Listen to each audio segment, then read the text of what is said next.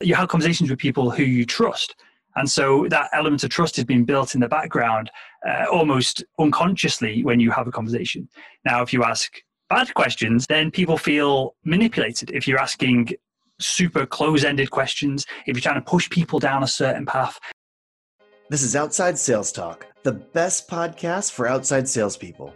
I'm your host, Steve Benson, and we're here to chat with the world's top sales experts so that you can get their best sales tactics to level up your game. Welcome back to Outside Sales Talk. Today we've got Will Barron with us, and we're going to talk about powerful sales questions that close more deals. Will, welcome to the show. Steve, I'm excited to be on. I'm excited to chat uh, field sales. Uh, this is my uh, my background in medical device sales. This is my uh, I love talking about this, even more so on, on my podcast, uh, the Salesman Podcast. I, anything to do with field sales, it's be, meeting people in person. I guess COVID scuppered some of this, and we perhaps touch on that in a second of how we can replicate some of this, even if it is over Zoom or, or a call that we do in person. But I'm really excited to have a chat with you, mate. Outstanding. Well, by way of introduction, uh, Will is the host of the wildly successful Salesman podcast and is the founder of salesman.org. He's uh, he's been hosting the Salesman podcast and raising the perception of B2B sales uh, of the of the B2B sales profession and educating p- salespeople for five years now. So, congrats to you, Will. It's great to have you here. Um, Exciting. Well, let's jump into it. Uh, first question What are the benefits of asking powerful sales questions? So, I've been I've been pondering over this, right? And I feel like the main benefit is that it gives you the opportunity to start a conversation. And that sounds really basic. it almost sounds ridiculous in saying that.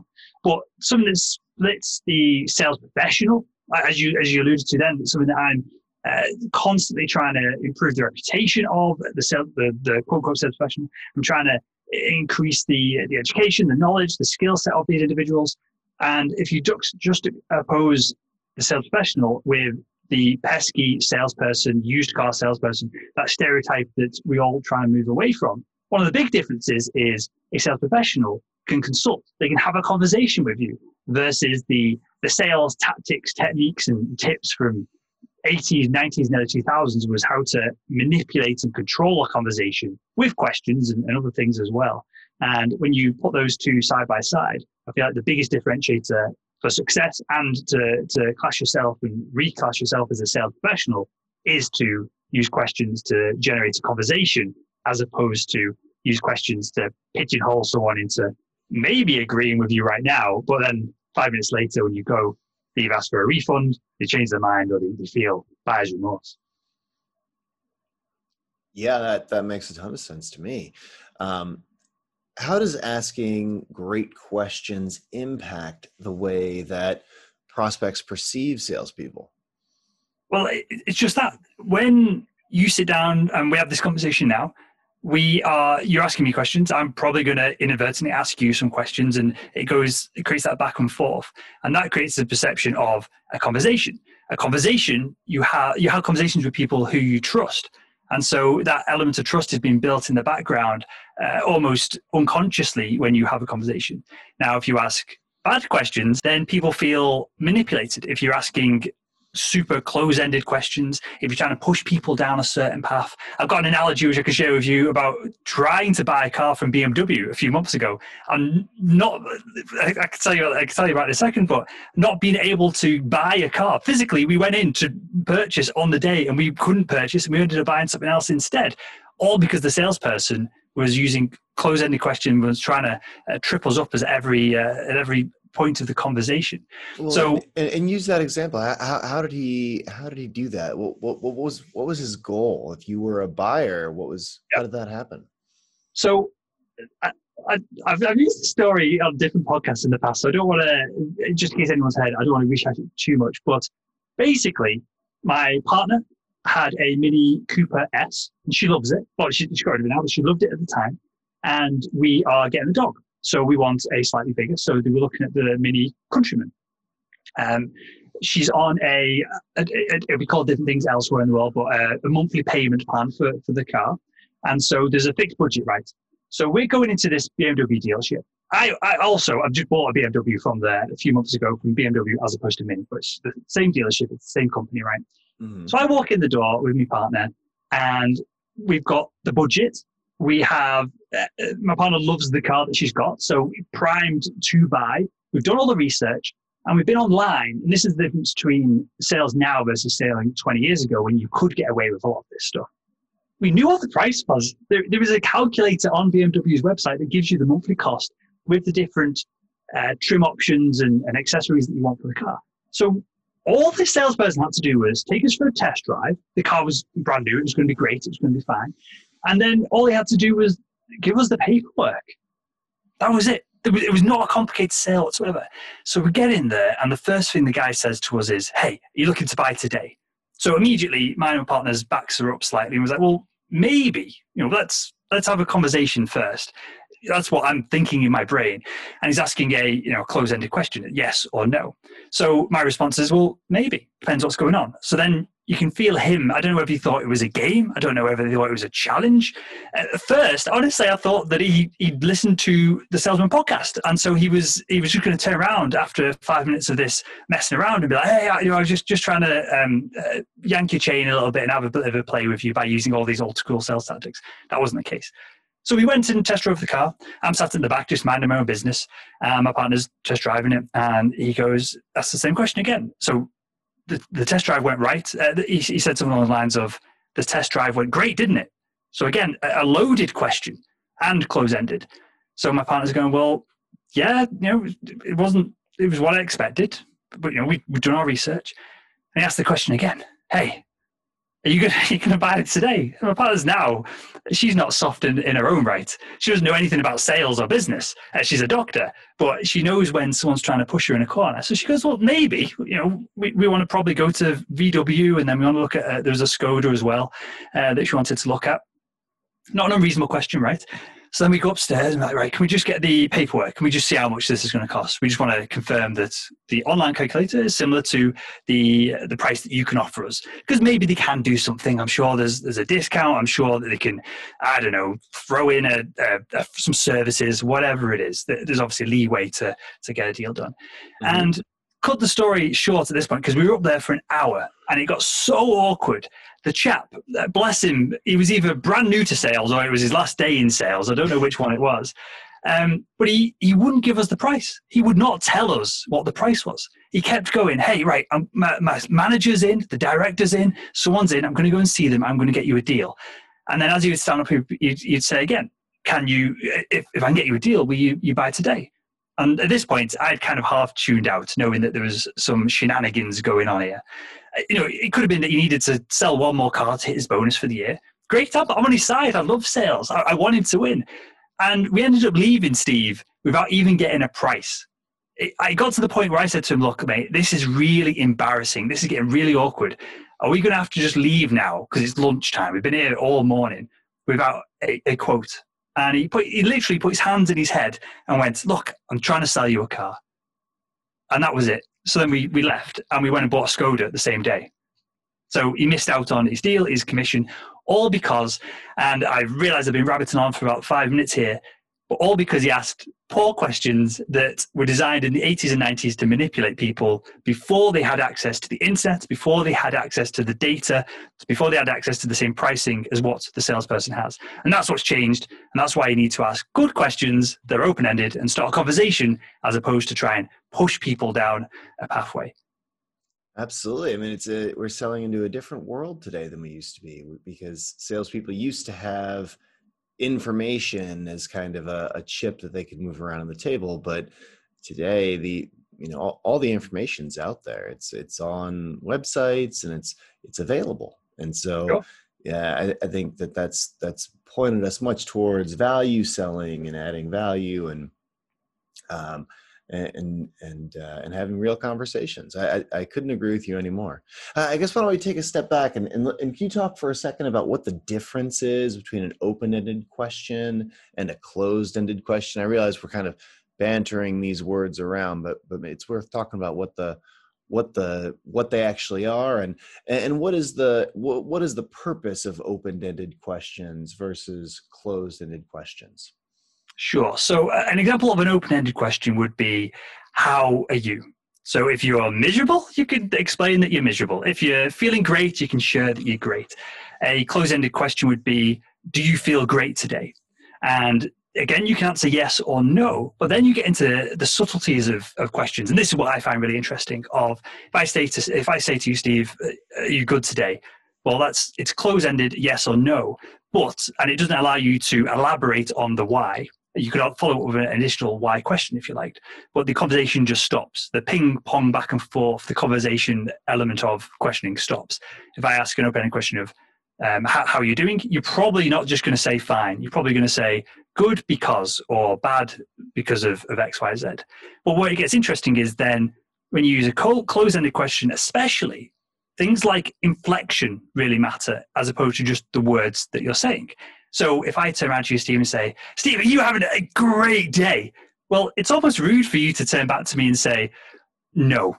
At some point, with enough enthusiasm or enough negativity, depending on how you want to push the, the answer, you can basically push social proof onto onto people. You can leverage a whole bunch of different cognitive biases to manipulate people into saying what you want, or or, or, or I guess push them down a funnel of, of conversation.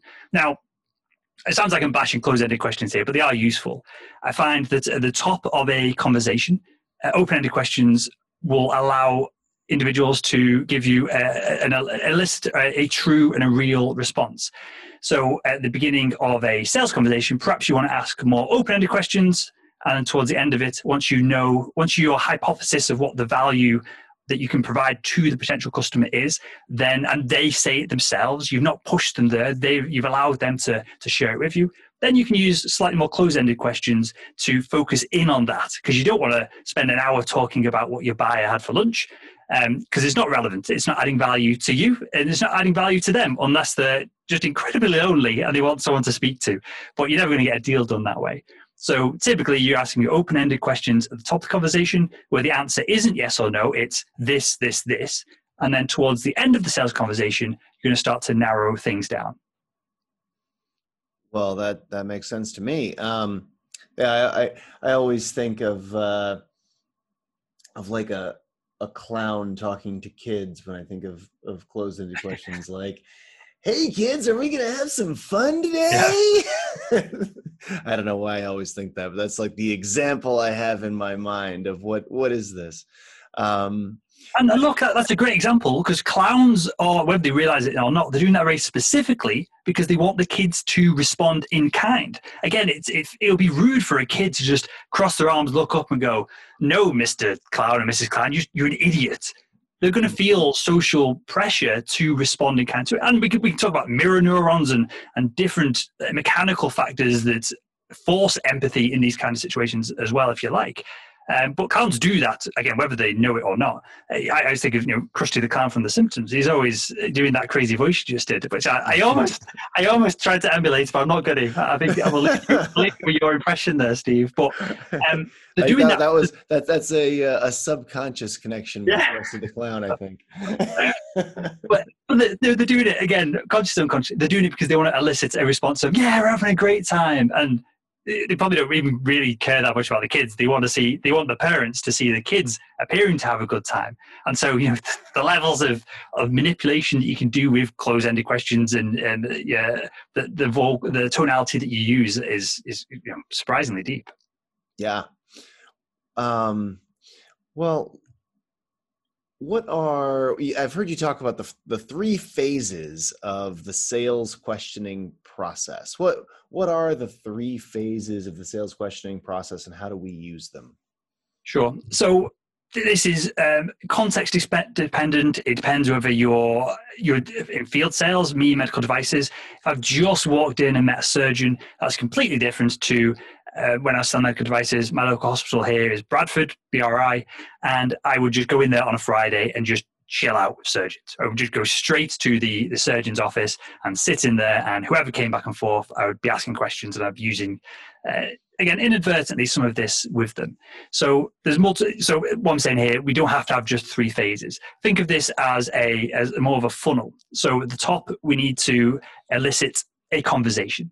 So the, the first stage is we need to separate ourselves from the pesky cold calling, cold emailing, cold door knocking salesperson who's going to answer, who's going to ask close ended questions just to get a, a, response. We don't want that. We want a real response from these individuals that we're dealing with, that we're selling to.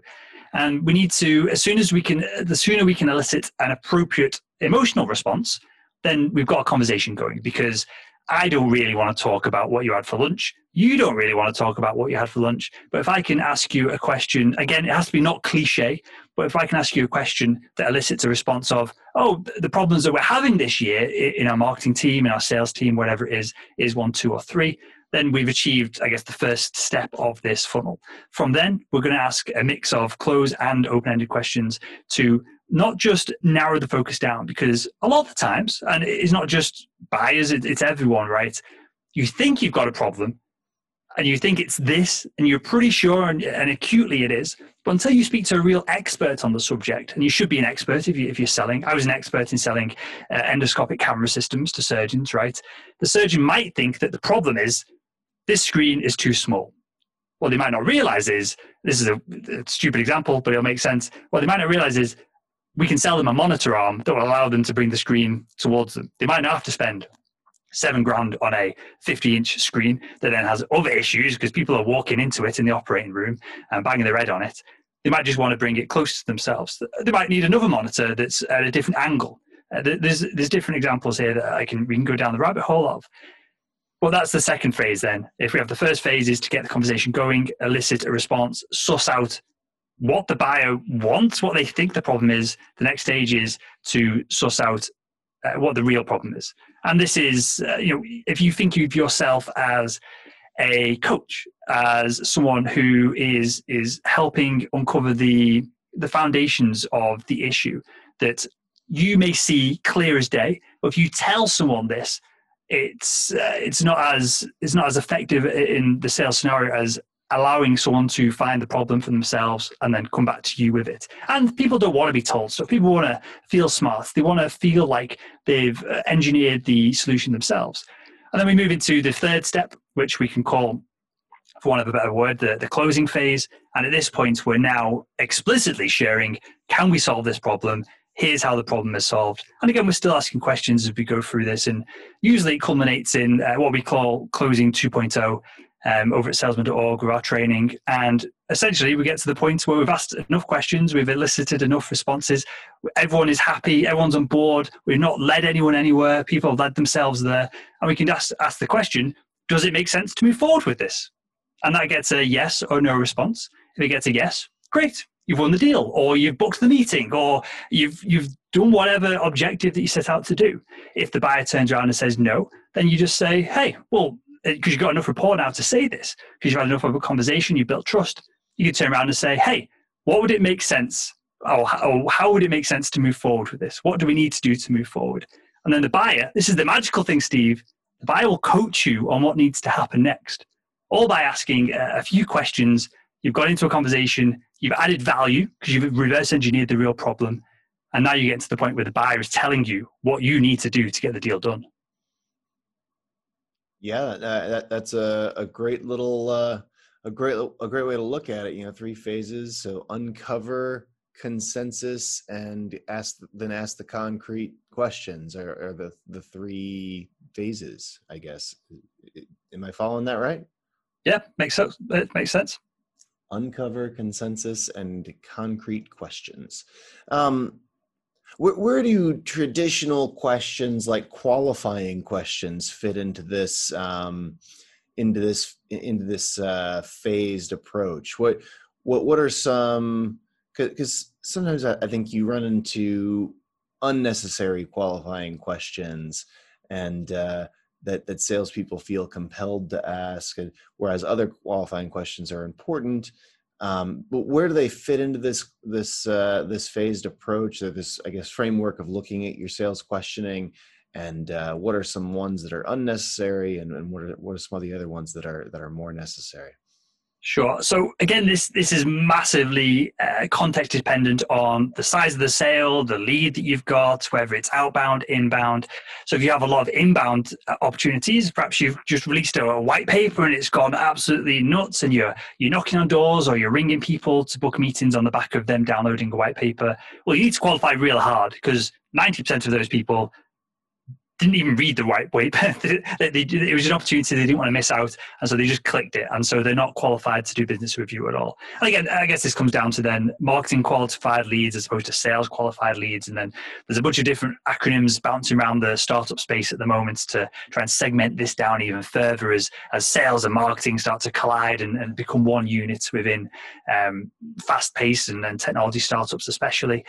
So answer to your question, the, the answer is it depends, right? If I'm walking into a hospital operating room and I don't know the surgical team, but they already use my equipment, then I'm going to ask far less qualifying questions than I would if I am somewhat sneaking into a hospital operating room to just pop my head in and see how everything's going and see if I can uh, get a conversation going with a surgeon. Uh, good qualifying questions are non obvious in the fact that if you can Google it, you shouldn't ask the question. If you know an organization who just had a ton of venture funding and the flush with cash and the, the, the media darling, however you want to frame up this, uh, this example, then you don't need to drill down on budgets too much. Uh, if you're selling to Oracle, if you're selling to Salesforce, if you're selling to one of these giant organizations, there is money they can find it if you're solving a problem that is uh, painful enough for them. So again, uh, look at the kind of BANT model of, of qualification, or there's, there's 50 other different ones as well. I don't see the, I mean, there's massive value in going through each of them. Um, Steve, maybe it's another, another episode. But the if you can Google it, Google it. If you can't, then you've got to ask. And you should not be asking qualifying questions until the buyer wants to speak with you. If you start the conversation by, hey, do you have budget for this? Hey, who's the right person to speak to for authority and, and all the other steps of these different qualifying methods? You're sucking value from the conversation. You're not adding to it. If you're selling, for example, to surgeons, what I used to do was ring up the theatre manager the theatre manager would very likely be ex nursing staff. They have a really good relationship with most, uh, you know, all the time, but a lot of the time they have a good relationship with surgeons. They'd be the go between on different projects for me. So before going meet with a surgeon, I do my qualification with the theatre manager. So when I go into the conversation with the person who actually is going to be my advocate within the account, who's going to do a lot of the hard work and the running around for me, I'm just dumping value and knowledge and expertise on them. I'm not sucking from them can you introduce me to this person? Can you do this? Can you do that? That, of, all, of course, can come further down the line. Um, and that's my experience in, in larger deal sizes in field sales. Now, the flip side of that, of course, if you're, if you're cold calling, if you're dialing for dollars, if you're knocking on doors, then you've got to qual- qualify quickly and uh, severely because every minute you spend with someone who isn't qualified at that point, then you're, you're going to be struggling. But I think a lot of those jobs are going to be disappearing over the next few years if you if you just randomly calling upon people whether it's field sales or inside sales or whatever it is uh, there's uh, i think there's going to be less less opportunity for those roles moving forward. Absolutely. Well what are questions that aren't good that salespeople should never ask a prospect? Are there, does does anything fall into that category? So I don't, I don't know if there's anything that you should never ask. If I've got a good enough relationship, I could ring you up, Steve, and uh, we know we do we don't know each other that well, but we, you've had, been on my podcast. Uh, we'll chat for half an hour, an hour here on this. I could probably ask you most questions, and you might cringe a little bit, but you'll answer them. Versus if you don't have a good relationship with the individual, then there's lots of stuff you don't ask. You don't want to make them feel bad by saying, "Hey, who who's the decision maker in this uh, in this uh, segment of the organization because if it's not the person you're speaking to immediately then you're, you, it sounds like you're going beyond them that you're disempowering them and uh, it might be rightly so you might be speaking completely to the wrong person but there's a more tactile way of saying that so i'll i'll I'll, I'll, I'll say there's no question that is unaskable, but a lot of it comes down to your relationship and the trust that's been built in the conversation as well. Now, if you're asking stuff that is is everyone agrees is cliche. Like, do you have the budget for this? Again, straight out the out the bat of the conversation, then people are just going to immediately say, well, you're just going to get people's backs up. I think a lot of this, Steve, and I was thinking about this in preparation for the show because uh, uh, you know your team reached out and said we're going to talk about questions. A lot of this is common sense, and a lot of it is experience, and a lot of it is just doing this over and over and documenting what works and, and what doesn't. When you make a mistake, it's very easy to make a mistake, fall asleep. I know for me anyway, I'll make a mistake. I'll fall asleep. Next morning, I'll be the, the slate is wiped clean. I'll totally forgotten about what I was screwing up the day before. So I like to document when things go well, when things go bad, and treat it more like uh, you know leverage the scientific method with some of this. If I keep asking the same question because my sales manager has told me to ask it, and I keep getting a response of red faces because I'm embarrassing people, or the conversation tends to end three minutes after, then I need to stop asking that question. So I've not explicitly answered your question there, Steve, but that's how I like to think of it as a framework of try it. If it doesn't work, stop doing it. Don't do the same stupid thing over and over just because Will on, on this podcast has told you to, or Steve has told you to, or your sales manager or your sales director. There's no best way to do any of this. The best thing to do is stalk whoever is the most successful salesperson in your company and ask the questions that they're asking. And uh, tell me what what questions are the best ones for salespeople to ask to uncover their prospects' pain points? So I would again I'd use this funnel analogy and this funnel technique. I would ask open-ended questions of you know, if I'm selling to in marketing, I would ask them, hey, what are your objectives for the year? What are you trying to achieve? And then reverse engineer it from that. If you're dealing with an organization that is, uh, say, say we're dealing to, selling to the enterprise here. If selling to the enterprise, go on their website, suss out what their corporate goals are for the year, ask your uh, contact that you're dealing with, hey, is your marketing aligned with these goals? So that's somewhat closed-ended question. But that's just to get the conversation going right. The next is, well, what's stopping you from achieving them? And that's slightly cliche, so we can perhaps clean that up. Um, we could ask, uh, what are you doing to achieve those? And then when we get a, a positive response, because people won't necessarily talk negatively about themselves, they're going to say that we're doing this, this, and this. Say, well, what's the hurdle uh, between you and that goal itself?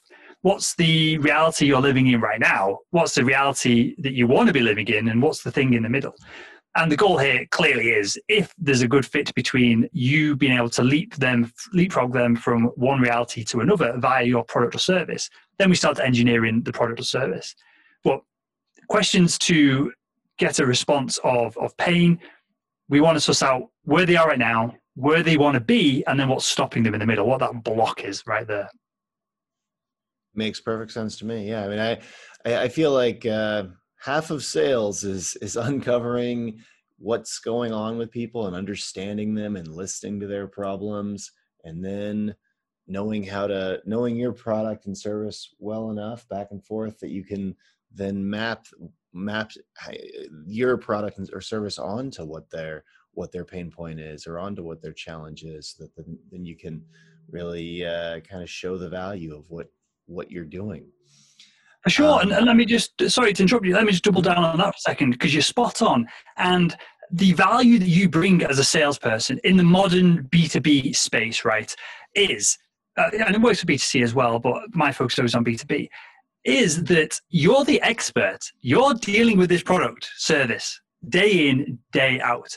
If you're selling, say you're selling to a procurement team, it's software, whatever it is, they've got this problem. This might be the very first time they've ever had this problem. They might be stressing, uh, depending on whether it's you know an inbound lead or, or an, an outbound lead they might have done a load of research. They might have spoke to a bunch of people before you even get in the room to discuss it with them. With the surgeons I deal with, it might just be one acute case, one thing goes down in the middle of the operation. It makes everyone terrified because it was uh, you, you surprise you and probably surprise from the audience. A lot of stuff in theaters is not battery backed up. The anesthetic machine is. I've got some. I've got some tales I could share with you, Steve, of me being in a room where everything goes kaput and it's my logo all over everything in the room that's turned off. Um, but one acute event like that, you've seen it 50 times. You don't panic. You you've got the expertise to uh, suss out what the actual base issue is. And that's the value that you can add as a salesperson. That's why people want you in the room. This is why sales is great because you're adding that level of value. If you were going into a conversation just trying to get your your pitch and just shove it down people's throat without helping them uncover what the real issue is the underlying issue then you're not helping anyone other than yourself. And people like that quickly get found out and it's difficult to do business with these individuals long term. Absolutely yeah. Well the, the next part of the show is called sales in 60 seconds quick questions and quick answers. Um, so first question how can salespeople ask questions without sounding scripted? Practice. I, I, don't know how, how long you want these answers to be, Steve, but scripts are great. And scripts are great if you can model someone who's having success. But if you're reading physically from a script more than three or four times when you ask a question, you're doing it wrong. At some point, if you care about this and you care about the people you're serving, it's just going to it's just going to come natural. So a lot of this is just practice. And what's a sales question salespeople should always ask? I'll go back to what I said earlier on. At the end of every meeting, you should ask a closing 2.0 question of Does it make sense to move forward with this? On your initial meeting, it could be Does it make sense to move forward with the next meeting? Does it make sense to get these people in a room to discuss this further? Does it make sense to do a demo? At the end of it, does it make sense to get the contract signed? And again, the follow up, if they say no, is what would make sense to, to move forward with this or how can we move forward with this? So that's a question that should be asked at every meeting every call almost every email you should be closing the next step. Absolutely. And what's your top advice for actively listening to prospects when they're answering questions? So I'm going to I'm going to humble brag here for a second. I've been told that I'm a good listener, and you know we've done nearly 700 episodes of the Salesman podcast now, so probably some of that is it comes down to it. And I make notes, and so um, I listen to the individual that I'm speaking to. I've got a pen and paper here in front of me for anyone who's, who's listening to this as opposed to watching it, and I haven't made uh, many notes on, on, in this conversation. But I like to active listen by jotting down keywords. So you will have said X, I'll just scribble down X. And then it allows me then to mentally take that out of my brain. And it's on paper, and my brain goes, okay, if we're struggling and we need to come back to something, it's documented. I find that when I don't have the ability to, again, I'm not making extensive notes as I go through this, just odd words, then my brain tries to hang on to things because you know that it's going to be your turn to speak at some point. And so your brain's going, oh, well, you can say this, you can say this, you can say this. And if you think of your brain as a, a computer, I don't want to lose anyone here because I'm sure you and I, Steve, can nerd out on some computer analogies here and software analogies. But there's only so much memory in your brain box to re- record stuff. And so I find if I'm trying to, if I've got a good answer to a question that you half asked 20 seconds ago, I'm trying to keep it in my brain so I can fire it back at you when you stop talking, I've just not listened to the rest of the the, the 20 seconds that's transpired since you making a point and, and me coming up with a, a question or a follow up. So I just like to jot down a word or two as I'm going through the conversation. That allows me to get the buffer of memory out of my brain onto the paper, and my brain relaxes, and I can actively listen uh, to the rest of the conversation. Makes perfect sense. And if you only had three minutes with a prospect, so yeah, you know, kind of the the the elevator scenario what what would you say what what are the key things that you're trying to get across i would want to show and I, we can get into it in more detail if you like but i'm, I'm trying to i'm not very good at these quick questions steve um, it's all right take, I, take your time we're not in a hurry I'm, I'm in a hurry. You, you ask for quick questions. I will. I will supply what you've demanded, Steve. So I would but we can we can elaborate on it if you like. But as a I would want to show that I'm a professional, an expert in my space, that I'm not a pesky salesperson trying to get a deal done there and then. So I would want to show my expertise in some manner. I'd ask a, a, smart question about a very specific topic that that individual is knowledgeable about. And again, not to try and show off, but to again elicit a more technical conversation than someone who has been in sales for two minutes could could possibly give them the next thing I'm trying to do is just book the meeting. I'm not trying to pitch them. I'm not trying to share anything with them. I'm not trying to take anything from them other than the opportunity to have another conversation in the not too distant future. I'm not trying to pitch my product. I'm not trying to get them a meeting on the back of, well, we can do this for you. It would be, hey, you're interested in this. I'm interested in this. I work for this company. We may help. We may not be able to help. But I feel like I can do a bit of free consulting for you, and I can solve this thing that was come up in the in the elevator from floor 71 to floor four as we get down there. All right. And what would you say is the best sales advice that you've ever received? So something that crops up. Unfortunately, I don't know who said this to me. So I get to speak like yourself. You've been on the Salesman podcast, Steve. I get to speak to really interesting people on the show, and uh, some of my heroes have had uh, UFC fighters on there. I've had Formula One drivers on there. I've had astronauts on there. Um, my background is in science. I've got a degree in chemistry. I'm a, I'm a public scientist. So I've had all all kinds of people from all different spaces. And unfortunately, I don't know my uh, my brain box and maybe my active listening failed me on this occasion because it's deep in my subconscious. So I don't know who to credit this to. But one of the best pieces of advice I've ever got, and I use this every day, is whenever I you, you know you have these moments you, i can't be bothered doing that or i'll do that tomorrow or like i'm in the studio now. I've got to tidy up the studio before i go home because it's, it's an absolute mess because we've just had loads of new cameras and stuff installed so you can't quite see it there but from from every other angle there's, there's boxes and just crap everywhere.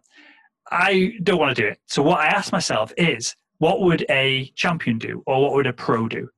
And that question turns my uh, negativity of I don't want to do this right now, of whatever the subject is, and immediately turns it around of well, a champion, if we're using a, a sports metaphor here, they do the extra thing. They go the extra mile. They'll put in the extra work because that's what wins the the event, the race, the the league, the game on the day. And if you want to narrow it down for salespeople specifically, what would a professional do? Professional, just get on with it and just do it and not moan and they go home and feel great because they've done that extra little bit of work. So again, I can't accredit uh, he told me that and he implanted it into my subconscious, Steve. But that was one of the best pieces of advice I've ever had because it gives me a good, a solid hour extra productivity every single day by just asking that question: What would a professional do, or, or what would a pro, uh, what would a champion do? Fantastic. Well, that's a great tip Eh, as an actionable takeaway, what should the field salespeople that are listening today do as a first step towards getting started on their journey of asking more powerful sales questions? I would say you should do what I alluded to earlier. If you ask a question and it gets an incredible response, write it down because, again, if you're like me, once you sleep, your brain it just gets wiped and you forget everything that you had that you did the day prior. Like same if you ask a really terrible question, if you ask a stinker and you can see the person going, "Oh, damn it, Will, what it was going so well. Why did you say that?" Then again, document it. It could be just in your phone. If you've got an iPhone, just open the notes app and just throw it in there. It could be in a journal, whatever it is. Document these questions, and then it also allows you to build your own little bit of a framework of what you want to ask, when you want to ask it. And again, you can go model people who are successful in your own organization. There's tons of tools now for listening into calls or if you're in field sales, if you're going out with people in, in the field and you, you're getting either trained by them or uh, some mentoring by them, great. Jot down what they ask when the buy and, the, and you see the buyer's face light up and they really want to share something or they get their own they've been consulted on and they get their own uh, kind of light bulb moment. That's what you want to create with your, and especially when you're in field sales. If you're sat there with an individual, if they're taking the time out of their calendar, out of their day to sit with you, you've got to deliver these light bulb moments. Otherwise, it's, it's a waste of time and energy for everyone involved. So just document what works and document what doesn't. And eventually, I don't know how long your career is going to be, but eventually, at some point, if we can all live long enough, we'll become incredible asking questions. Uh, it's it's a great way to learn a lot of things. Is to is to be self introspective and to to write things down and circle back to the things you've learned. Um, I think that's that's great advice. Well, I'm going to attempt to give a, a, quick summary of of the the key points that we've touched on today. Um, first of all, great sales questions give you the opportunity to start a conversation asking closed ended questions and using pushy tactics as a salesperson can lead to a loss of trust. On the other hand, asking open ended questions can help you start a conversation and get a true or a real response. Um, for example, how are you is, a, is an open ended question. And, um, when you ask closed-ended question questions, the inflection in your voice really matters, right? Like the you could say, "Are you good today?" or you could say, "Are you good today?" Like you can you can really change the way uh, the you, you can change the meaning a lot, and and and uh, you, you want to use closed-ended questions sometimes. They're not completely forbidden. Um, you want to use them towards more towards the end of the sales conversation as as you start to narrow things down.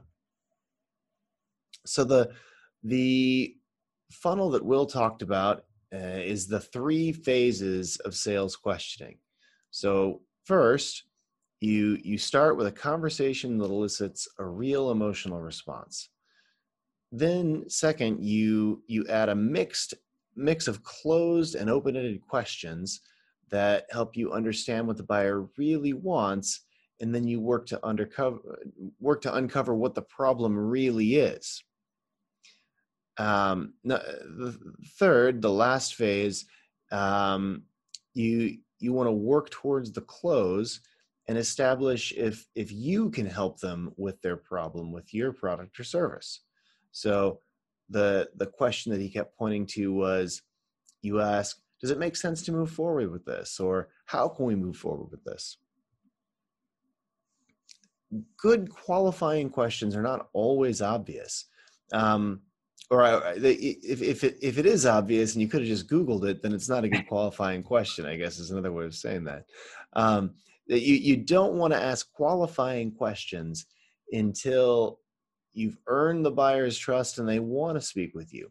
You want to you want to pour pour value into the relationship before you start um, taking taking uh, withdrawals if you don't have a good relationship with your prospect wait to ask certain questions like who who's the decision maker in your in your division? Because that that can that can make them feel like you're just using them transactionally and going around them. Finally to uncover a prospect's pain point you can ask things like what are your objections what are your objectives for the year? What are you doing to achieve these goals? What are the hurdles to achieving these goals? Um, this has been just fantastic, Will. Where can our listeners read more about your work and how can they reach out to you? head over to salesman.org. Everything on there is everything that we do is on there. There's multiple podcasts, video series, free training, uh, more sophisticated paid training. Uh, there's enough for everyone. Whether you're in, as long as it's we, we focus on B2B sales as opposed to B2C, uh, but we have artists, entrepreneurs, all kinds of people uh, following us and, and taking note of what we do because it's applicable. Sales is everything, right? It's, it, sales is just if you're good at sales, you're just good at communicating, and if you want something, you've got to ask for it, right? So salesman.org and everything you uh, could ever want on sales is, is basically over there. Well, outstanding. Well, th- th- this has been a great episode of the Outside Sales Talk. If you work in field sales, you'll love Badger Maps, the number one route planner that helps you sell 20% more and drive 20% less where you can get a free trial at badgermapping.com today. If anyone can think of any other sales reps that would benefit from learning the skills that Will's talked about today, share the love and forward this episode on to them. Take care until next time, everybody.